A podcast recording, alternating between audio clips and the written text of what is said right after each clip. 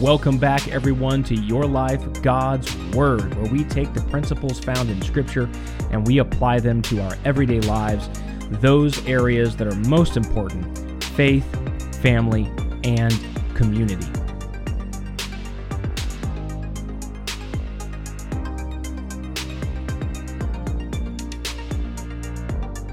All right, hey, welcome back, everybody.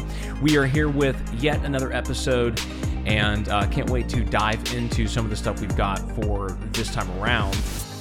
Um, I think it's some some interesting insights out of 1 Samuel 17. We uh, we started this on the last podcast, and I apologize again. There was um, there was no podcast uh, a week ago.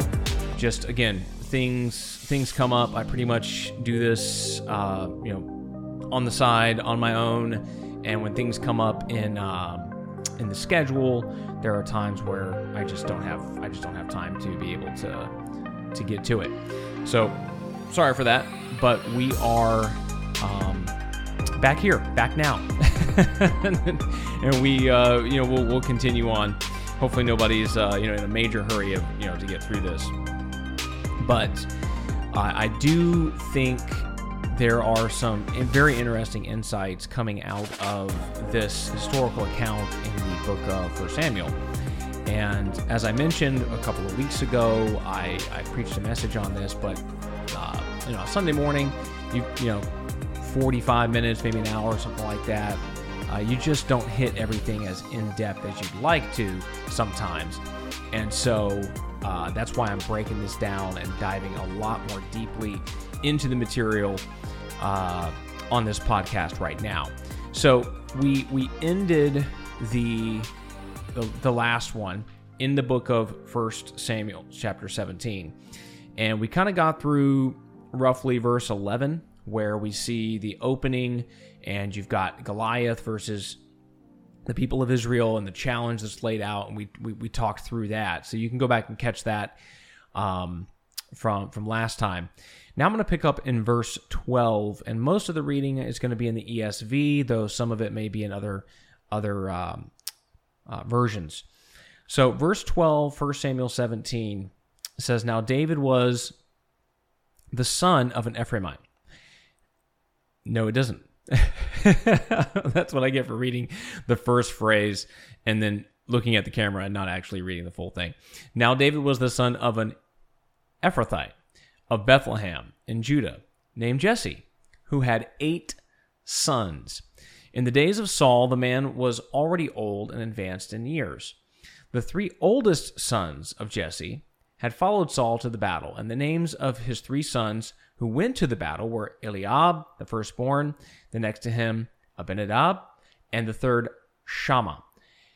David was the youngest. The three eldest followed Saul, but David went back and forth from Saul to feed his father's sheep at Bethlehem. Very key right there. Uh, he's taking care of the sheep, right? For 40 days, the Philistine came forward and stood his stand and took his stand morning and evening. And Jesse said to David his son, Take for your brothers an ephah of this parched grain and these ten loaves, and carry them quickly to the camp to your brothers. Also, take these ten cheeses to the commander of their thousand. See if your brothers are well, and bring some token from them. Now, Saul and they and all the men of Israel were in the valley of Elah, fighting with the Philistines. And David rose early in the morning and left the sheep with a keeper and took the provisions and went, as Jesse had commanded him. And he came to the encampment as the host was going out to the battle line shouting the war cry, and Israel and the Philistines drew up for battle, army against army. David left the things in charge of the keeper of the baggage and ran to the ranks and went and greeted his brothers. As he talked with them, behold, the champion, the Philistine of Gath, Goliath by name, came up out of the ranks of the Philistines and spoke the same words as before, and David heard him. So we'll stop right there at verse 23. And um, I, this is this is very interesting to me. You have you have David who from from the get go, from day one, he he's always just kind of had this heart to to minister, to serve, to be a help. Um, and you see his progression coming from literally, you know, he, he's on the backside of the wilderness here, caring for some sheep, and then all of a sudden he's thrust into, oh, you're going to be the king. Now, I'm going to go backward in time a little bit and look at uh, some portions of First Samuel to see see some of this. But but just follow along here. First Samuel 13, 14. But now thy kingdom shall not continue. The Lord hath sought him a man after his own heart, and the Lord hath commanded him to be captain over his people, because thou hast not kept that which the Lord commanded thee. Now, this is where Saul he just started letting everything go to his head. He became uh, a man that now is going to do what he wants to do. He he's anointed of God. He I mean he's got the anointing. The anointing rests upon him, right? All these things we want to talk about. And he's in charge. He is the crowned king, uh, commissioned by God. The prophet, you know, anointed him and all these things. And went to his head. And he thinks I don't really have to obey God now. And I'm going to do things my way. And, you know, God says, uh, do do things a certain way. Uh, one example, right, is I want you to kill all the Amalekites. And Saul's like, I mean, he heard he heard that, and he was like, well, I mean, that's a, you know, that that's a good that's a good thing. Uh, but but better is going to be if I uh, keep the king alive and keep the best of the flocks, uh, quote unquote, for sacrificing to the Lord, right? And uh, God was like, "Nah, nope, that's that's not how it's going to work." Now, in this situation, for Samuel thirteen, uh, Saul just got impatient for the battle, and he he stepped over into uh, the role of Samuel and decided, well, i mean, I've seen Samuel do this before. I can just, you know, the, the people are getting antsy and Samuel's delayed, and I'm just going to go ahead and, and do this thing. And I mean, Samuel literally says, look, God would have provided for you and, and made your lineage like this great promise where it's going to be um, you know, a, a, a, lasting dynasty. But no, that's not going to happen now. You're going to be cut off. And God's going to find somebody that is a man after his own heart. Uh, when you get to 1 Samuel 15, that's that's with the whole thing with the Amalekites, and uh, Saul just flagrantly disobeys God. And Samuel comes to him. This is 1 Samuel 15, 22 and 23. And Samuel said, Has the Lord as great delight in burnt offerings and sacrifices as in obeying the voice of the Lord? Behold, to obey is better than sacrifice, and to listen than the fat of rams. For rebellion is as the sin of divination or witchcraft, and presumption is as iniquity and idolatry. Because you have rejected the word of the Lord, he has also rejected you from being king. So God takes it seriously when we are disobedient, when we are stubborn and we're not going to we're, we're not going to listen to God. And, and, yeah, we can equivocate. We can make up good sounding reasons why we can't, why we shouldn't, why this is a, a special circumstance and I need to actually kind of disobey God here, but it's it's for the right reason. God doesn't care about any of that. And that's what Saul did, right? Notice Saul says, Well, I kept the best stuff, quote unquote, for sacrificing to the Lord. And oh that's supposed to oh that's a good thing. Well at least the the ends justify the means. Well he had the right motive in his heart way down deep somewhere. God does not justify any of that stuff. Uh, samuel says it's better better to obey god than to do these sacrifices to god it's kind of like cain right i'm going to offer something to god but it's going to be what i choose same attitude same kind of attitude and so what what we need to draw from this is the heart of David uh, is different than the heart of Saul. So let's go look at 1 Samuel 16. This is another a chapter later, uh, after the rejection of Saul, and of course, uh, Samuel is scared to go anoint somebody else's king because he realizes Saul might kill me. and so God sets it up so he can go. And uh, we pick it up in 1 Samuel 16 6. When they came, he looked at Eliab and thought, Surely the Lord's anointed is before him. But the Lord said to Samuel, Do not look on his appearance or on the height of his stature, because I've rejected him. For the Lord sees not as man sees. Man looks on the outward appearance, but the Lord looks on the heart. Now, I've heard people say that uh, things like, well, you know, you, you can't judge me, or, or, you know, they'll use this scripture, well, God looks at my heart. And, and they're actually using that inappropriately. If man can see, all right, that you are in disobedience to God, there there's no God doesn't care about well, but your heart is right. That that's not what this is saying.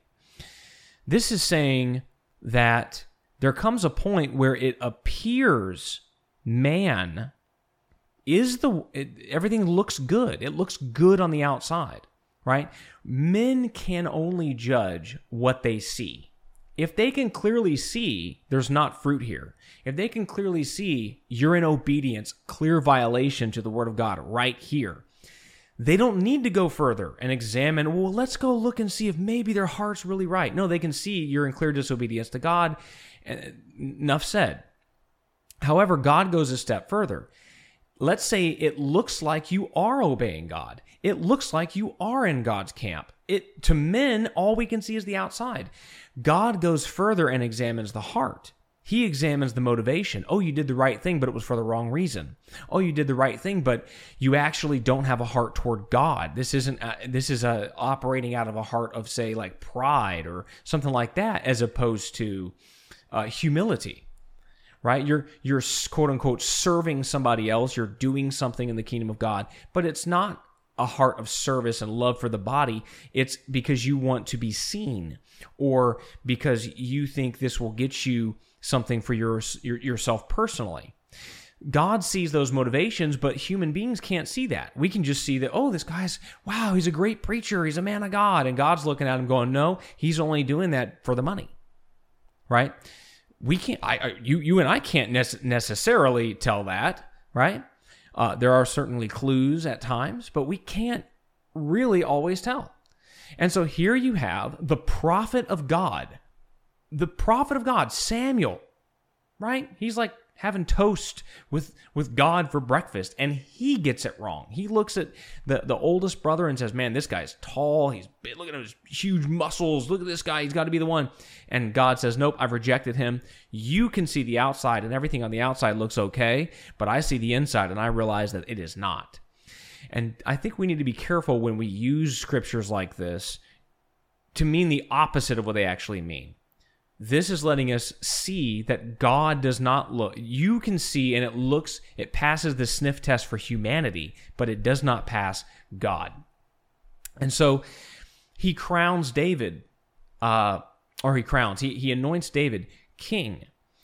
And do we see David drop everything and, and start going and like, you know, bossing people around at that moment? No, he goes back to work tending the sheep. How do I know that? Well, we, we picked it up, remember, in 1 Samuel 17. What did it tell us? It told us that David was not there at the battle, that he went back and forth. What did he do? He was caring for the sheep at home, and at times he would go back to where the battle was and care for his brothers. He was a servant. He was serving his father by tending to the sheep. He was serving his father and brothers by going and meeting their needs a an attitude of, of servitude, a servant's heart is what God is looking for. Now there are other things we can say about David that uh, you know a man after his own God's own heart. Is, is that only one quality? I don't think you can make the case that it's just one specific quality, but certainly one of the big ones that we see here in the scripture is that David had a obedient serving heart obedient to God, willing to serve others. Serve and minister to God, yes, but also serve and minister in the service of others.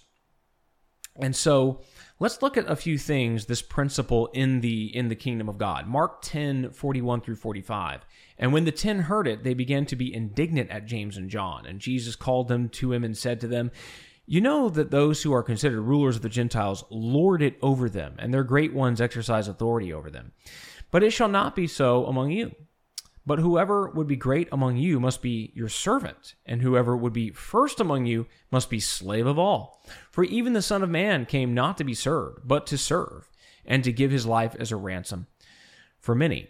You see, the uh, you know James and John, their mom came and it was like, "Hey, can my son sit on your left and right?" And you know, the the, apostles, uh, the disciples, right? They're walking around, you know, discussing who's going to be the greatest and all this stuff.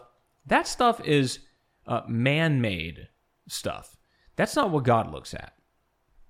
That's not what God looks at. Um, and I, I'm just going to tell you that they must have been furious, James and John, like trying to pull this thing. But but they were all sort of like that. They were furious because, um, uh, you know, it, it, they probably wanted to be the ones that that we're on the left and right, right? And here's the thing we need to realize that God doesn't do things the way men do things, the way mankind does things. And that's exactly what Jesus said. The Gentiles, the unbelievers, they are the ones that do it this way. They are the ones who lord it over them. They are the ones who have this mentality of, I'm the top dog. You do what the top dog says. You obey me. Now, I've heard people, I've heard ministers, I've heard people at conferences, I have heard false doctrine coming from uh, pulpits around uh, around the bin, um, where people will use Matthew chapter eight, where Jesus talks about the faith of the centurion, and uh, the centurion says, "Look, I understand how authority works." and um, I tell a servant go and he does it. My my my leader tells me do something, I do it, that kind of thing. And I've heard, see, Jesus didn't say anything about his Gentile way of uh, obey and command, his Gentile like uh, leadership qualities. He spoke about the Gentiles' faith. The Gentile looked at his line of command in the army and said, I have great faith in the power of Jesus to just command this thing and go, this sickness, and my servant will be healed. But I've heard men twist this scripture to literally say, and this is how it is in the in the kingdom of God, that there is a hierarchy where if the pastor or the leader, the apostle, the prophet, whoever the top dog is in whatever organization you happen to be in, people name themselves different things. But whoever that person is, if they say it, you do it. If they give a command, you are to carry it out. Just like, look at this great faith of the centurion. When Jesus literally said it's not supposed to be that way, it's not supposed to be like the Gentiles do leadership and, right, submitting to one another, right? Because the top dog doesn't really submit to anybody. Who do they submit to? Nobody. They just bark the commands. Now, that is not the way the scriptures teach it. The scriptures teach servant leadership. Now, that doesn't mean um, you're, you know, mud on somebody's shoe leadership, right?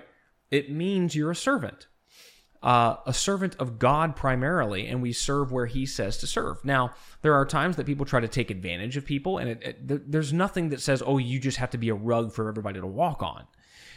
but we are but we are supposed to be humble and have the heart of a servant if we want to be uh, quote unquote great in the kingdom of god john 13 12 and uh, through 17 really hits this principle too so we'll go there very popular portion of scripture um, so john 13 12 says when he had washed their feet and put on his outer garments and resumed his place he said to them do you understand what i've done to you you call me teacher and Lord, and you are right, for so I am.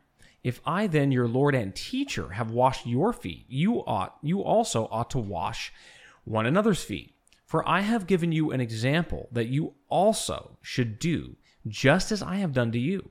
Truly, truly, I say to you, a servant is not greater than his master, nor his messenger nor is a messenger greater than the one who sent him. If you know these things, blessed are you if you do them. Right? Not just knowing them, but doing them. Having the heart of a servant, washing one another's feet. Now, this was a normal thing in that day. It was normal to serve one another by uh, offering water, and you know they walked around on dusty roads. Okay, it, it's not necessarily saying that we should, in order to show our humility, that we should at special times or, or whatever, we should, we must wash somebody's feet.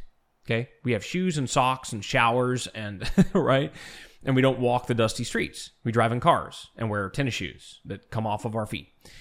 Um, however, there have been times in my life where I have, uh, uh, we were in a, in a meeting one time out in Utah went out and did some did some meetings and we're meeting with the uh, the uh, a pastor there and his son-in-law. And we, it was just like five or six of us just down in his like basement just talking and ministering and stuff. And one of the guys felt to just hey let's all just pray together and wash one another's feet. And we did it right? It was a beautiful wonderful powerful thing. I have been in other settings where we did that exact same thing. Just hey bring out a basin or whatever. We'll grab some bottles of water or whatnot and wash each other's feet and pray over one another. Again I'm not saying there's anything at all wrong with it. I'm saying it's not just some kind of act of, oh, isn't this cool? And then we go on our daily lives and we're unchanged.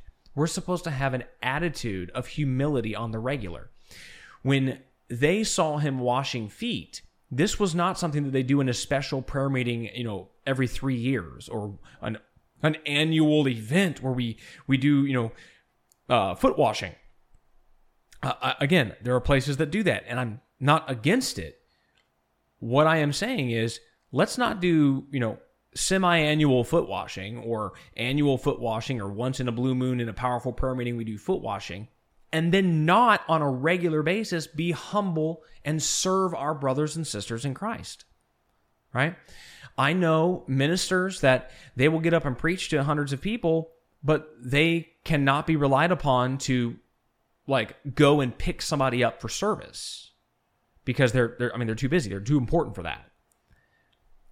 I don't care how much you wash somebody's feet if you're not willing right to do something like that, something you think is beneath you or below you, then you're just disobeying what God said, and your place in the kingdom of God is not going to be one where God exalts you and lifts you up.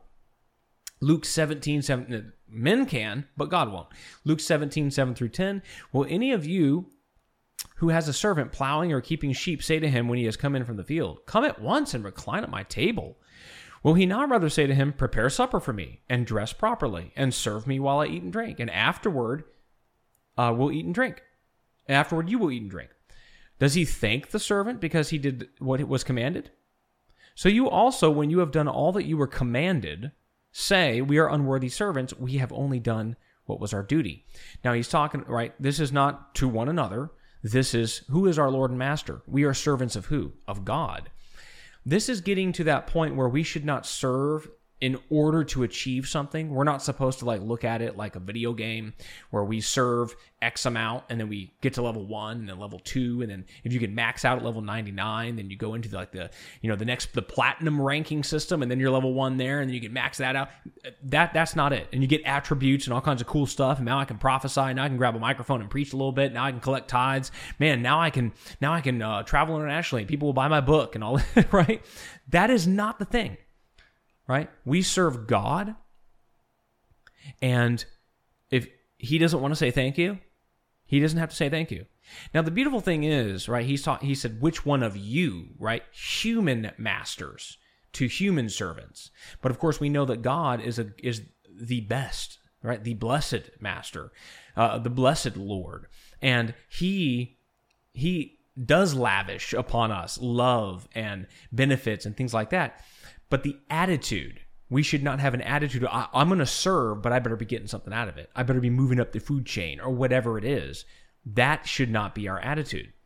Now, let's go look at some of the instructions, some of the things we see in the New Testament when it comes to this heart, developing a heart of service. Galatians 5 13 and 14 says, For you were called to freedom. Galatians 5 13 and 14. You were called to freedom, brothers. Only do not use your freedom as an opportunity for the flesh, but through love serve one another. For the whole law is fulfilled in one word you shall love your neighbor as yourself. Right? Which goes back to what Jesus said, say in the book of Mark, was that Mark 12, right? Love your neighbor as yourself, which goes back to Leviticus, love your neighbor as yourself. This is a timeless principle that God has given to mankind. Love your neighbor as yourself. And we, you know, we have freedom in the church. We're free. Yeah, free to lovingly and freely choose to be a servant. right? That's that's what Paul said.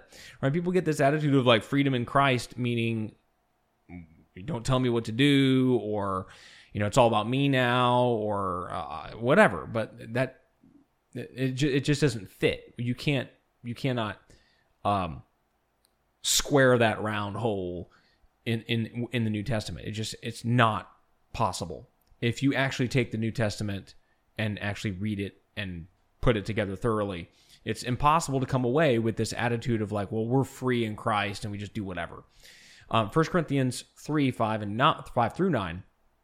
What then is Apollos? What's Paul? Servants through whom you believed, as the Lord assigned to each. I planted, Apollos watered, uh, God gave the growth.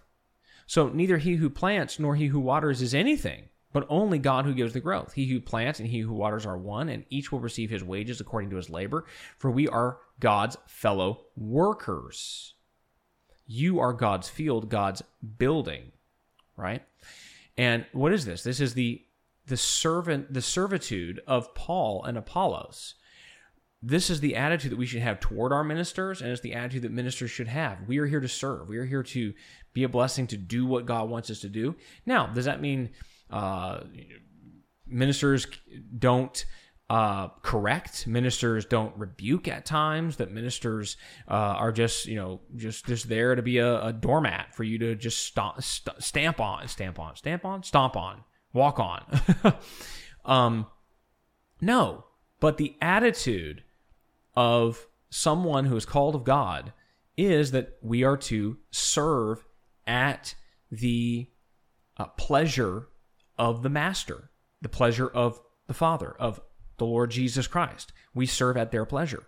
Here's what you are to do. Here is your task. Here is your assignment. We don't do that because we were looking for, hey, show me the money, bro. What's up? No.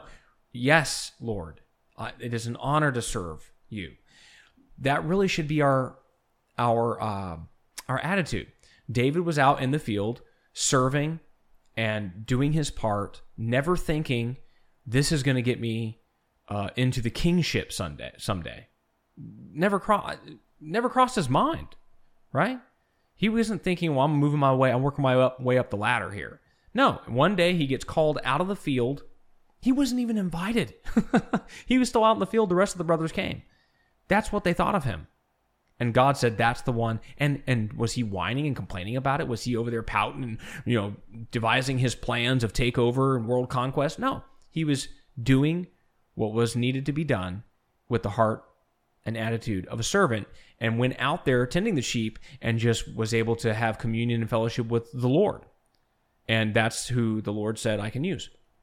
Romans 12, 4 through 8, for as in one body we have many members, and the members do not all have the same function. So we, though many, are in one body in Christ, individually members one of another, having gifts that differ according to the grace given to us, let us use them. If prophecy, um, in proportion to our faith, if service in our serving, the one who teaches in his teaching, the one who exhorts in his exhortation, the one who contributes in generosity, the one who leads with zeal, the one who acts of mercy, who does acts of mercy with cheerfulness.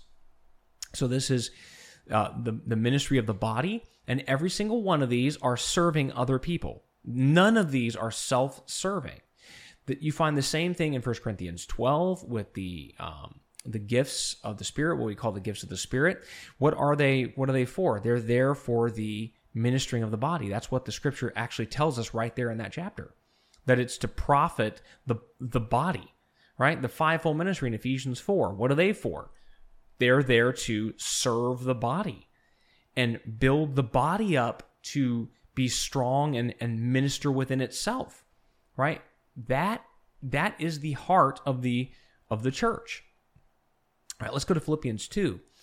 Uh, a lot of people, you know, again, there's a lot of deep th- theological discussion in this. I think sometimes with our lofty theological discussions, we forget the point that Paul was actually making. right? So let's go look at it. Philippians 2 3 through 11. Do nothing from selfish ambition or conceit, right? Selfish. You're doing it for some reason, you're doing it for yourself to be seen uh, out of guilt. Well, I guess I have to serve. Um, you're doing it because you're wanting to be promoted. You're wanting the uh, the leaders to get an eye on you, and oh, this guy, you know, he's a workhorse, man. We can really use him and, and promote him and build him up. Uh, no, you're doing it not from selfish ambition or conceit, but in humility. Count others more significant than yourselves. Let each of you look not only to his own interest, but also the interest of others. That doesn't mean be all up in everybody's business. That means look for ways to serve and help one another. Verse 5 Have this mind among yourselves, which is yours in Christ Jesus, who, though he was in the form of God, did not count equality with God a thing to be grasped, but emptied himself by taking the form of a servant, being born in the likeness of men. And being found in human form, he humbled himself by becoming obedient to the point of death, even the death on a cross. Therefore, therefore, right? Because of his service, because of his obedience and servant's attitude. Therefore, God has highly exalted him and bestowed on him the name that is above every name, so that at the name of Jesus every knee should bow, in heaven and on earth and under the earth, and every tongue confess that Jesus Christ is Lord to the glory of God the Father. So we see the obedience even unto the cross and what what comes of that. God can use that and exalt that, that kind of attitude. We get back to David. He looks at David, a man after his heart, right? After God's own heart, who is serving, who is obedient to do the things that need to be done. God can command and he will obey, right? He was exalted to the to the kingship. Jesus is exalted to right the name above every name. At the name of Jesus, every knee is going to bow, every tongue is going to confess. If we go to 1 Peter 5, 5 through 7, we see the same principle. Likewise, you, are, you who are younger, be subject to the elders. Clothe yourselves, all of you, with humility toward one another, for God opposes the proud, but gives grace to the humble. Humble yourselves, therefore, under the mighty hand of God, so that at the proper time he, he may exalt you, casting all your anxieties on him because he cares for you. Now, Again, I promise you, you're going to have some anxieties if you're in a place of leadership where you are serving the body of Christ. I promise you that. There will be times of anxiety, times where you are feeling a little depressed, times where you are just like, God, what's going on here? Especially if you're doing it in a, again, in a leadership type of position where it's on, on a consistent basis because there will always be those, those people that are encouragers and they're thankful and they're you know again even if it comes to correction they will receive the correction and they will move on and, and, and get better and grow and right and flourish. And you just wow what an amazing story. What an amazing person. But there are always those who are not. They are going to complain. They're going to you know badmouth you blast you. Uh, doesn't matter how much you do for them through you know with them. It does not matter. They're going to be unthankful. They are going to be discouragers okay? And so yes you're going to have anxieties. And so cast them on the lord Okay? Cast them on the Lord. But we want that scripture. Cast your anxieties on him. But do we want the ones that come before that lead to that? Humble yourselves under the mighty hand of God. That's what we need. That's where it's at. And you can see the humility comes first, the promotion comes next. Okay? Luke 19, 15 through 19. When he returned, having received the kingdom, he ordered these servants to whom he had given the money to be called to him, that he might know what they had gained by doing business. The first came before him, saying, Lord, your mina, or mina, has made ten minas more. And he said to him, Well done, good servant, because you have been faithful in very little, you shall have authority over ten cities. And the second came, saying, Lord, your mina has made five minas. And he said to him, And you, are to be over five cities. And of course, we know what happened to the last one who didn't give any increase, who didn't really serve, who didn't really go out there and hit it. They just kind of buried that thing in a napkin. And of course, the Lord said, Well, you're a horrible and wicked and terrible servant. uh, cast him in outer darkness. But here we see in the kingdom of God, Jesus expects a return on investment. Jesus expects people to go out there and serve. And when we serve well in a specific thing, maybe it's we look at it as a small thing. But when we serve well there, that's when we can do more. A lot of people have this thing where it's like, oh, I'm doing a terrible job over here on this thing, or I'm doing a haphazard so so job on this over here. I'm not really taking this that seriously, but it's because it's just a small thing.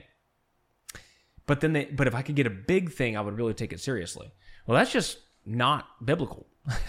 that's not how Jesus looked at things. Uh, it's not how church leaders should look at things.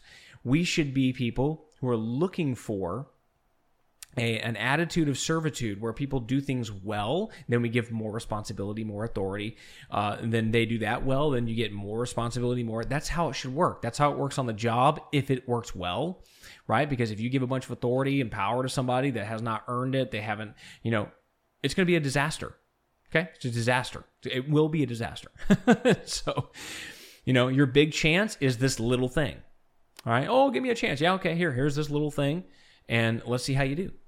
Two reasons for that. One, uh, to evaluate, to give you training and experience. All right. And two, to make sure there's that heart of humility and service and not, oh, I'm willing to do something as long as it's highly visible, as long as I can get the accolades, as long as I, people can see me doing it. That is the wrong attitude. So even if somebody can do something really well, they can get up and just, you know, preach amazing. They can be on the leadership team. They can just take it to the next level, blah, blah, blah. But they're doing it from a heart that God that does not want, God despises, right? Pride and these kinds of things, it's just going to be a disaster. So we need to realize it's the servants that get promoted. It's the attitude of servitude that God is looking for. God wants a heart of a servant in his kingdom. And we'll see that's the heart of someone that can take down a giant in front of thousands upon thousands right? And be just thrust into glory because God can trust that person with that kind of responsibility and even the benefit and accolades that come after it. He can trust them. He could not trust Saul, all right? And he's he ripped it from Saul because here you go. And uh, if you look at the scriptures, it does seem to indicate there that Saul, God chose Saul, but he he, wasn't thrown off. He, didn't, he wasn't like, oh, I don't know, what I, I didn't realize Saul was going to be this way. Oh my goodness, what do I do?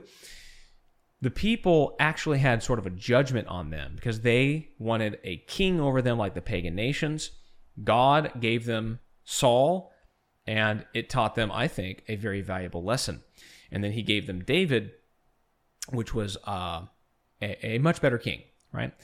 But even he had some of his problems. He was he was a human being, so he had his issues.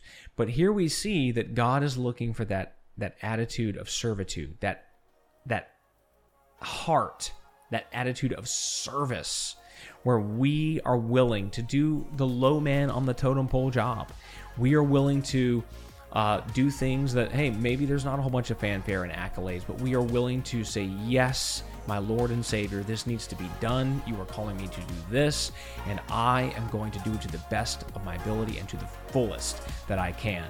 That is the kind of attitude that God can use. That is the kind of attitude where David can now be brought from the sheepfold to go minister to his brothers who are there in battle. And now he can go be the one to take on the giant. The servants are the ones who get promoted. I hope this has been helpful to you.